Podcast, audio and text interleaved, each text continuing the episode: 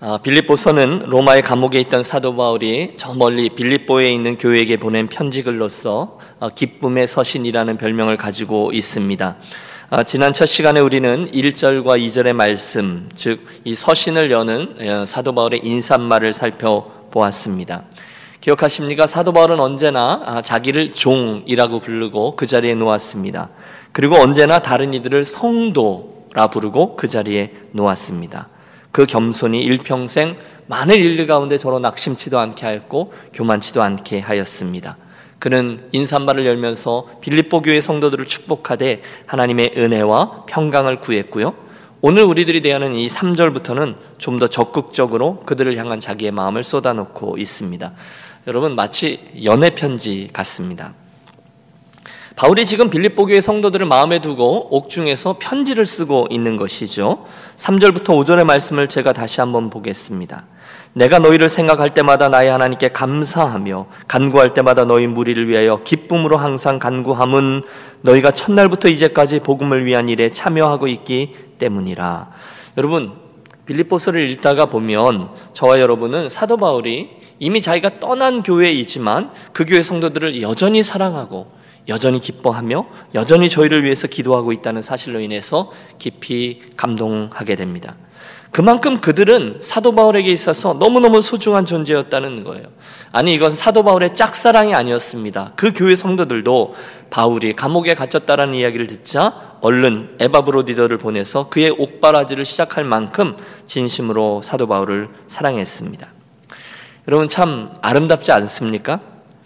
어, 오늘 목회자와 성도들 이 사이 그 관계에 대해서 우리가 하고 싶은 말이 많습니다. 그런데 다 차지하고 바로 이 빌립보 교회와 사도 바울의 이 모습 그 관계가 우리들이 소망하는 모습인 줄로 믿습니다.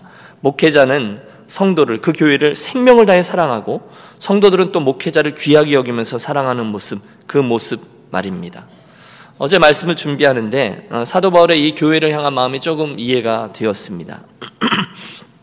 제가 새벽에 기도할 때 어, 교회들을 위해서 할 때 꼭 하는 기도가 있습니다. 그건 제가 어릴 적부터 자라났던 교회부터 시작해서 지금 이 유니온 교회에 이르기까지 이 어, 고향 교회와 다섯 개의 사역했던 교회를 위해서 드리는 기도입니다. 물론 그 고향 교회는요 인천 북계동에 있는데 지금은 어, 부천 아 죄송합니다. 지금은 송내 사랑의 교회라는 이름으로 바뀌었어요. 근데 그 교회는 어릴 적에 저를 양육해 주셨고요. 또 저희 어머니는 이미 이제 소천하셨고요. 또 이제 목사님도 바뀌셨고요. 교회도 이제 원래 있던 곳에서 이전해서 건축하고 다 그랬지만 제 안에는 늘 그 고향 교회에 대한 감사와 추억 그리고 그 교회를 위한 기도가 자리합니다. 그 이후에 있었던 어, 대관령 교회부터 시작해서 강원도에 있는 교회들, 캐나다, 미국에 전도사로 목사로 섬겼지만 오늘 유니온 교회까지 교회를 위해서 기도하지 않을 수가 없습니다. 어쩌다가 들려오는 그 교회의 기쁜 소식이 저를 참 기쁘게 하고요. 또 그 교회의 아프고 어려운 이야기를 들으면 저도 참 마음이 아프고 어려워집니다. 얼마 전에 지난 주간이죠. 어, 캐나다에서 함께 신앙생활을 했던 벌써 뭐 20년 전 얘기죠. 집사님 한 분이 암 수술을 하셨습니다. 너무너무 마음이 아파요. 하지만 함께 기도하고 또 함께 격려합니다. 물론 여러분 어, 평상시에는 목회 윤리가 어쩌고 그래서 제가 절대 전화 안 합니다. 하지만 정말 힘든 상황 속에 계신 분 소식을 들으면 카톡 드리고 함께 기도하며 격려합니다. 당연히 그분을 사랑하고 또 그분과 나누었던 사랑과 정 때문이죠. 그때 그 교회를 위해서 기도할 때 말입니다. 아, 이게 사도 바울의 마음이었겠다라는 생각이 어, 들어요. 아, 그 교회에게 그 성도에게 기쁜 소식이 있으면 제 안에도 기쁨이 있고요. 슬픈 소식이 있으면 아파하며 기도합니다. 사도 바울이 지금 그러고 있는 거예요. 내가 너희를 생각할 때마다 나의 하나님께 감사하며 간구할 때마다 너희 무리를 위하여 기쁨으로 항상 간구함은 이유가 있습니다. 5절 너희가 첫날부터 이제까지 복음을 위한 일에 참여하고 있기 때문이라. 그가 빌립보 교회 성도들을 위해서 계속 기도할 수 있는 근거는 이겁니다. 그들 사이에 이 복음을 위한 교제가 계속 있었기 때문이라는 거예요. 사도 바울도 그랬고요. 빌립보 교회도 그랬고요. 그들은 계속해서 그날 이후 복음을 위한 일에 함께 참여하고 있었어요. 그래서 감사하며 기쁨으로 기도를 했다는 거죠. 여러분 이 이야기를 오늘 저와 여러분에게로 가지고 와 보시죠. 먼 훗날 아니 오늘도 저와 여러분이 서로를 위해서 이 사도 바울과 빌립보 교회 같이 함께 기뻐하며 기도할 수 있으려면 바로 오늘 저와 여러분의 공동 목표가 이 복음을 위한 일에 참여하는 것이 되어야 된다는 거죠. 여러분 이해가 되십니까? 교회 성도들이나 교회 목회자나 저들이 한 가지 공통 분모가 있어야 돼요. 열심히 수고하고 애쓰는 게 복음을 위한 일에 참여하는 일이어야 된다는 거죠. 예수님이 다른 이들에게 전달되어 그분이 하나님의 자녀가 되고 구원받게 되는 일, 거기에 대한 관심을 가지고 있어야 복음의 교제가 된다는 거예요. 그런데 그게 아니라 엉뚱한 것을 바라보고 엉뚱한 것을 기대하면 그건 복음을 위해 어, 위한 일에 함께 수고하는 일이 아니라는 것입니다. 사랑하는 여러분, 간단히 어, 간절히 소원합니다. 빌립보서의 말씀을 열면서 우리가 가장 먼저 보고 배우는 대로 앞으로 우리 교회의 목사와 아니 우리 교회에 있는 모든 사역자들과 성도들 간에는 다른 교제도 좋지만 이 복음을 위하여 수고하는 일 그래서 예수님을 그리스도로 여기고 그 구원의 소식을 전달하는 일을 위해서 함께 수고하고 관심 갖고 동역하는 아름다운 교제가 있게 되시기를 소원합니다. 그게 우리들의 관심이에요. 여러분 5절부터는 아주 흥미로운 단어가 나옵니다. 첫날부터 이제까지라는 말씀이 있어요. 첫날부터 다시 말해서 사도 바울이 빌립보 교회의 목회를 접고 또다시 개척 교회를 위해서 그것을 떠날 때 그 교회가 빌립보 교회가 선교비를 거뒀어요. 그래서 어려움 속에 있던 데살로니가 교회, 고린도 교회를 위해서 헌금해 주었던 일을 말합니다. 그게 첫날부터 이제까지 즉 빌립보 교회가 또다시 선교 헌금을 드렸어요. 그래서 이제는 로마의 감옥에 갇혀 있는 자기를 위해서 보내준 것을 말합니다. 그 복음을 위해 함께 참여하고 있는 일, 그게 교제라는 거죠. 오해하지 마십시오. 선교비, 돈이 교제다 이런 얘기가 아니라 그 속에 담긴 그들의 사랑과 관심과 격려와 기도가 진짜 수고요 교제라는 것입니다. 여러분 우리 교회도 어, 동역하는 선교사님들이 여럿 계신데요. 바라기는 이 교제와 동역이 그 선교가 맞춰지는 그날까지 계속되어지고 더 깊어지고 확장되기를 소원합니다. 이어지는 6절부터의 말씀은 그렇게 사랑하는 빌립보 교회 성도들을 위한 저의 구체적인 간구입니다. 6절은 이렇게 되어 있습니다. 너희 안에 착한 일을 시작하신 이가 그리스도 예수의 날까지 이루실 줄을 우리는 확신하노라. 여러분 복음의 교제, 복음의 수고는 내가 시작한 게 아니에요. 너희 안에 착한 일을 시작하신 이가 누구시죠? 네, 어, 하나님 아버지신데요. 그분이 그리스도 예수의 날까지 이루실 줄을 확신한다는 거예요. 할렐루야. 여러분 이 사실을 분명히 기억하십시오. 오늘 우리 유니온 교회를 통해서 당신의 착한 일을 시작하신 이가 누구십니까? 하나님 그분이시죠. 그분이 우리들이 하는 이 모든 복음의 수고의 근거가 되십니다. 여러분 믿습니까? 그분이 시작하신 일이잖아요. 그분이 유니온 교회를 시작하셨잖아요. 그분이 유니온 교회를 통해서 지금도 일하고 계시잖아요. 그 근거가 오늘 저와 여러분의 삶에 별일이 다 있어도 흔들림 없이 이 수고를 계속할 수 있게 합니다. 함께 기억하겠습니다. 사탄은 예수 그리스도의 몸된 교회가 든든히 서가고 틈만 계속해서 이 복음의 수고를 하는 것을 절대 기뻐하지 않습니다. 틈만 나면 그 일을 못하게 합니다. 이런저런 방법으로 주님의 교회를 흔들 것입니다. 궁극적인 사탄의 목표는 한 가지입니다. 우리들에게 있는 복음에 대한 관심을 흩어버리는 겁니다. 저와 여러분으로 하여금 엉뚱한 싸움을 하게 하는 겁니다. 인생이 짧습니다. 그런데 덜 중요한 수고와 덜 중요한 싸움을 하면서 복음의 수고를 하지 못하도록 합니다. 여러분, 어, 내가 당했었네. 이런 기억 나는 것 없으십니까? 오늘도 저는 사단이 저를 계속해서 공격하는 것을 느낍니다. 정작 중요한 일에 포커스를 맞추지 못하게 하기 위함이지요. 그런데 여러분, 이 일은 계속될 것이거든요. 그러니, 그러므로 그런 일이 생기거든 그러려니 하십시오. 그리고 그것까지는 싸우지 않고 너는 그거고 나는 내 길 간다. 여러분, 왜 그렇게 생각하죠? 우리 속에 착한 일을 시작하신 이는 하나님이시지. 그러면 뭐 덜 중요한 일로 인해서 흔들릴 이유가 없지. 그건 내려놓고 나는 이 길을 계속해서 가야지. 할렐루야. 여러분 저와 여러분에게 흔들림 없이 그런 지혜가 또 그 방향으로 나아갔으면 좋겠어요. 이어지는 7절의 말씀이 중요합니다. 앞서 5절 말씀이 복음을 위한 일에 대한 거라면 7절은 실제로 저들이 복음을 위해서 어떤 수고를 했는지를 말해주고 있기 때문입니다. 여러분 7절 함께 읽어보겠습니다.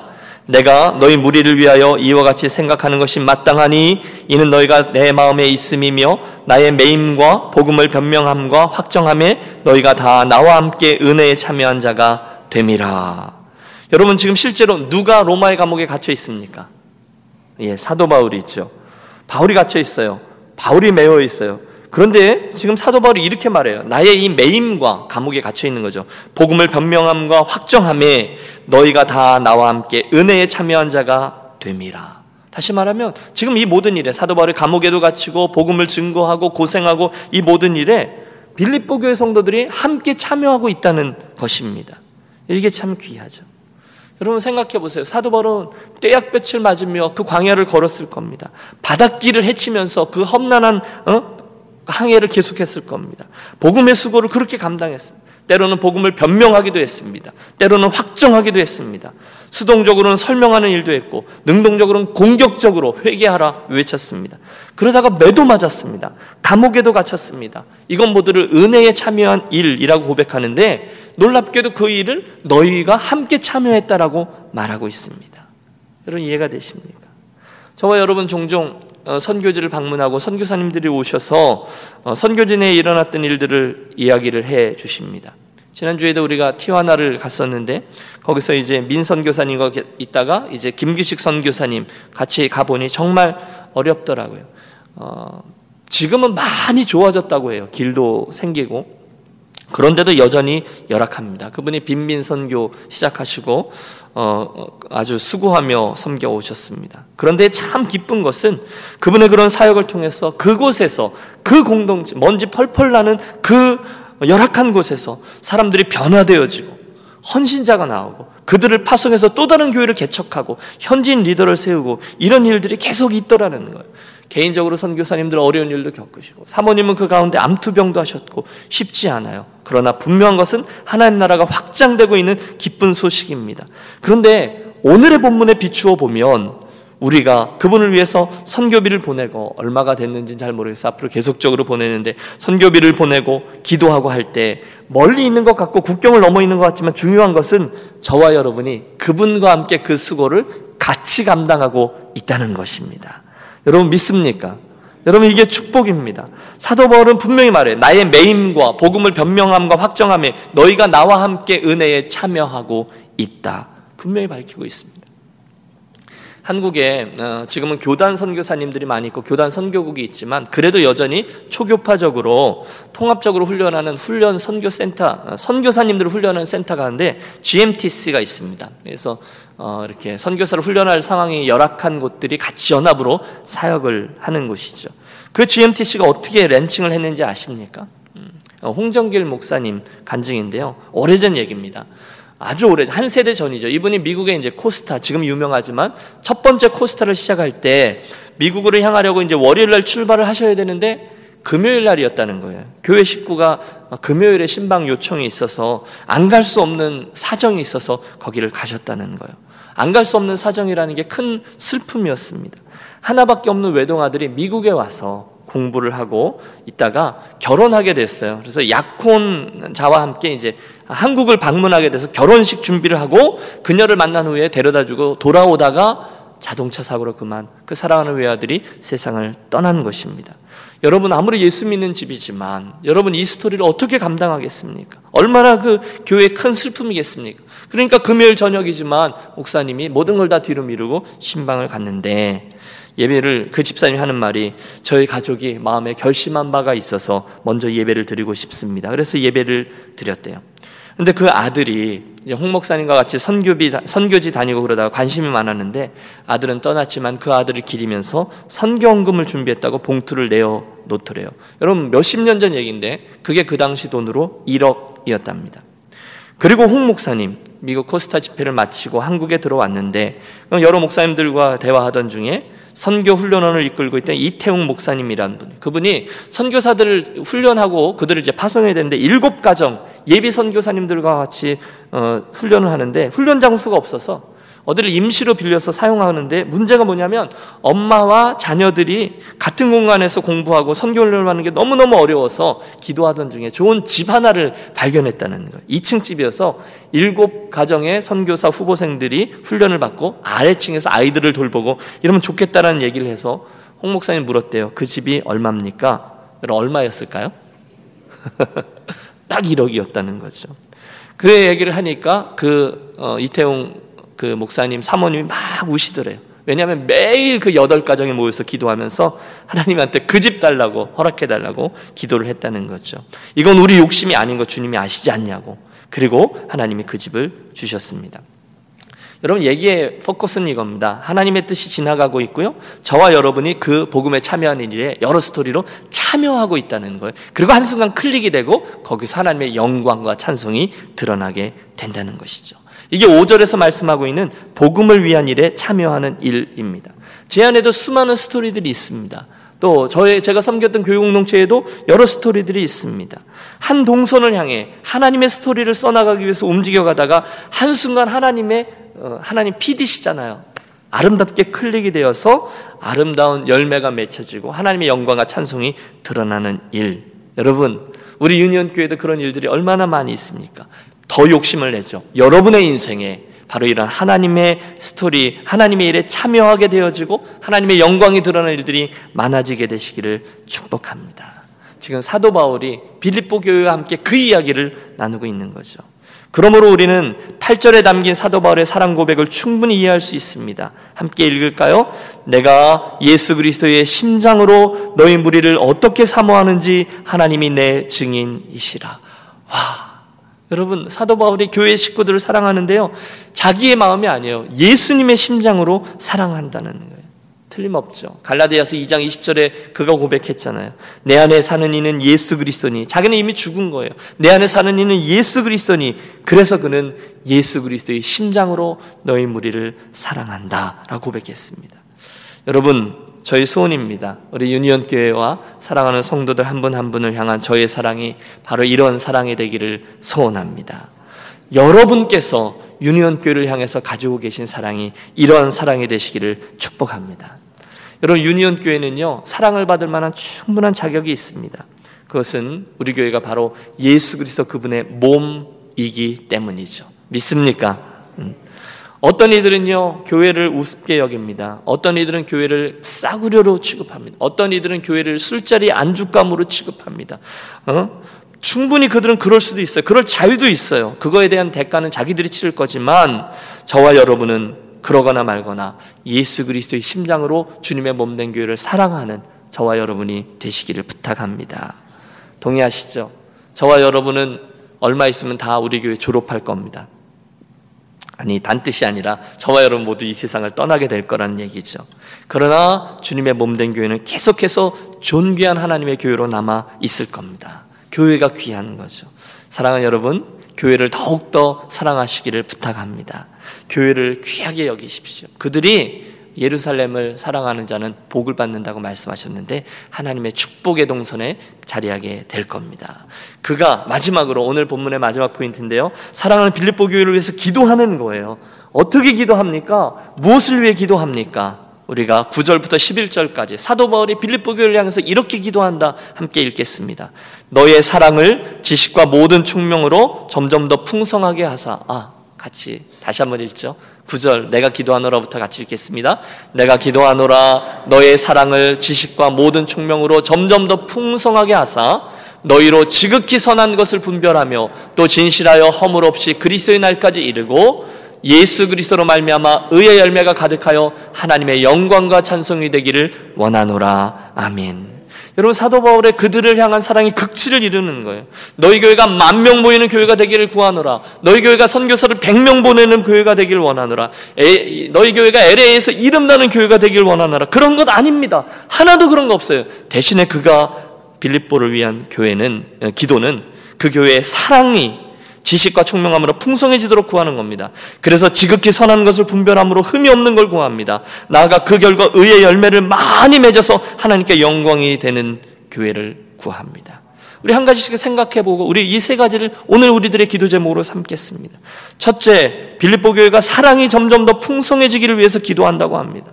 여러분 세상에 변하지 않는 것이 어디 있습니까? 없습니다. 다 변합니다. 심지어 가치들도 변합니다. 어제까지 좋은 것으로 여겨지지 않던 것이 오늘은 좋은 것으로 변합니다.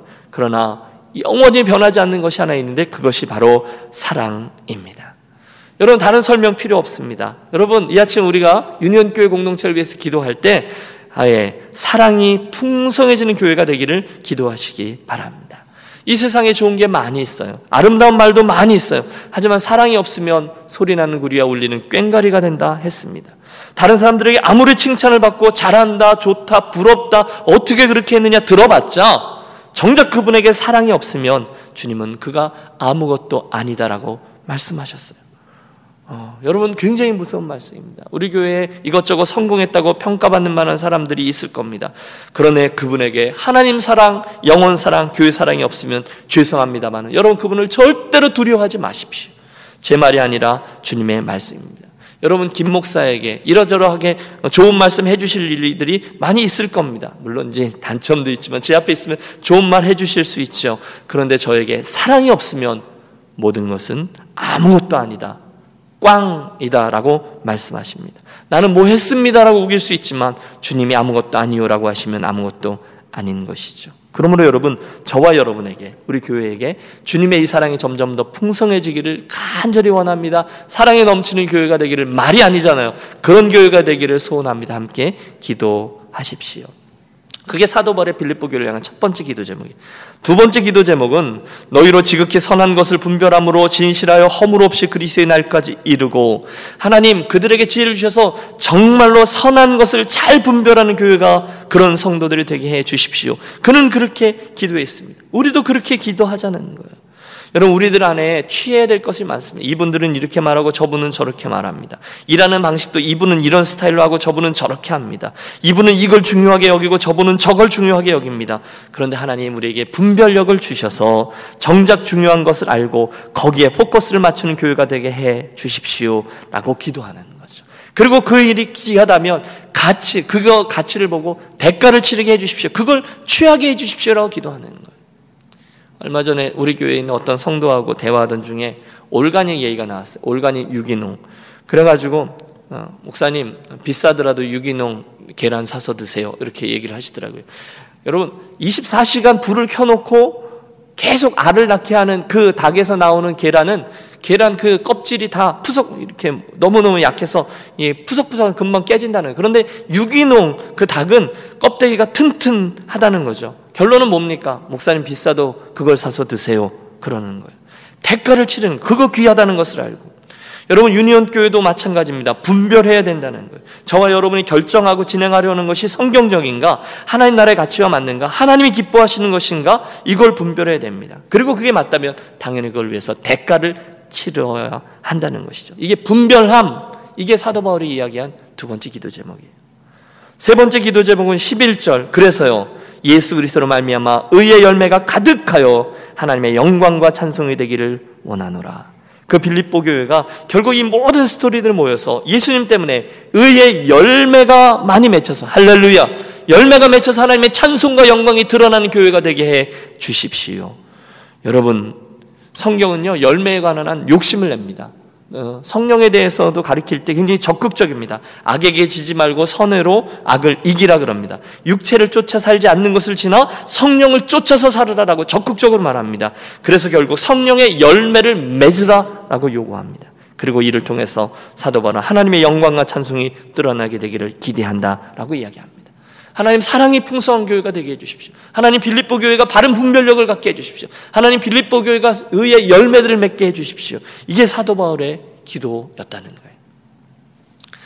제가 연애하던 시절, 그 신학생 시절에 여름마다 저희가 선교여행을 다녔는데 가는 곳들마다 이제 여자친구는 인천에 두고 저는 한 보름씩 다니는 거죠. 가는 곳들마다 제가 조개 껍데기며 또 예쁜 조약돌이며 이런 걸 잔뜩 주워다가 여자친구, 즉 지금의 제 아내에게 주곤 했습니다. 근데 제가 이렇게 썼어요. 거기다가 군산 바닷가 이렇게 써서 이렇게 돌멩이에다 또 이거는 어, 삽교천에서 어, 부산 태종대 돌 그렇게 써가지고 줬어요. 여러분 그런 걸 해보셨어야 뭘 이해가 되지? 그걸 갖다 줬어요. 얼마나 좋아하는지 말이에요. 얼마나 낭만적입니까? 요만한 예쁜 조약돌 뭐 이런 희한하게 생긴 돌 얼마나 귀합니까? 그런데요. 그럼 조금만 지나면 그게 어느 날 발견했어요. 어느 서랍장에 버리지도 못하고 막 굴러댕기는 돌멩이 애물단지가 되었습니다.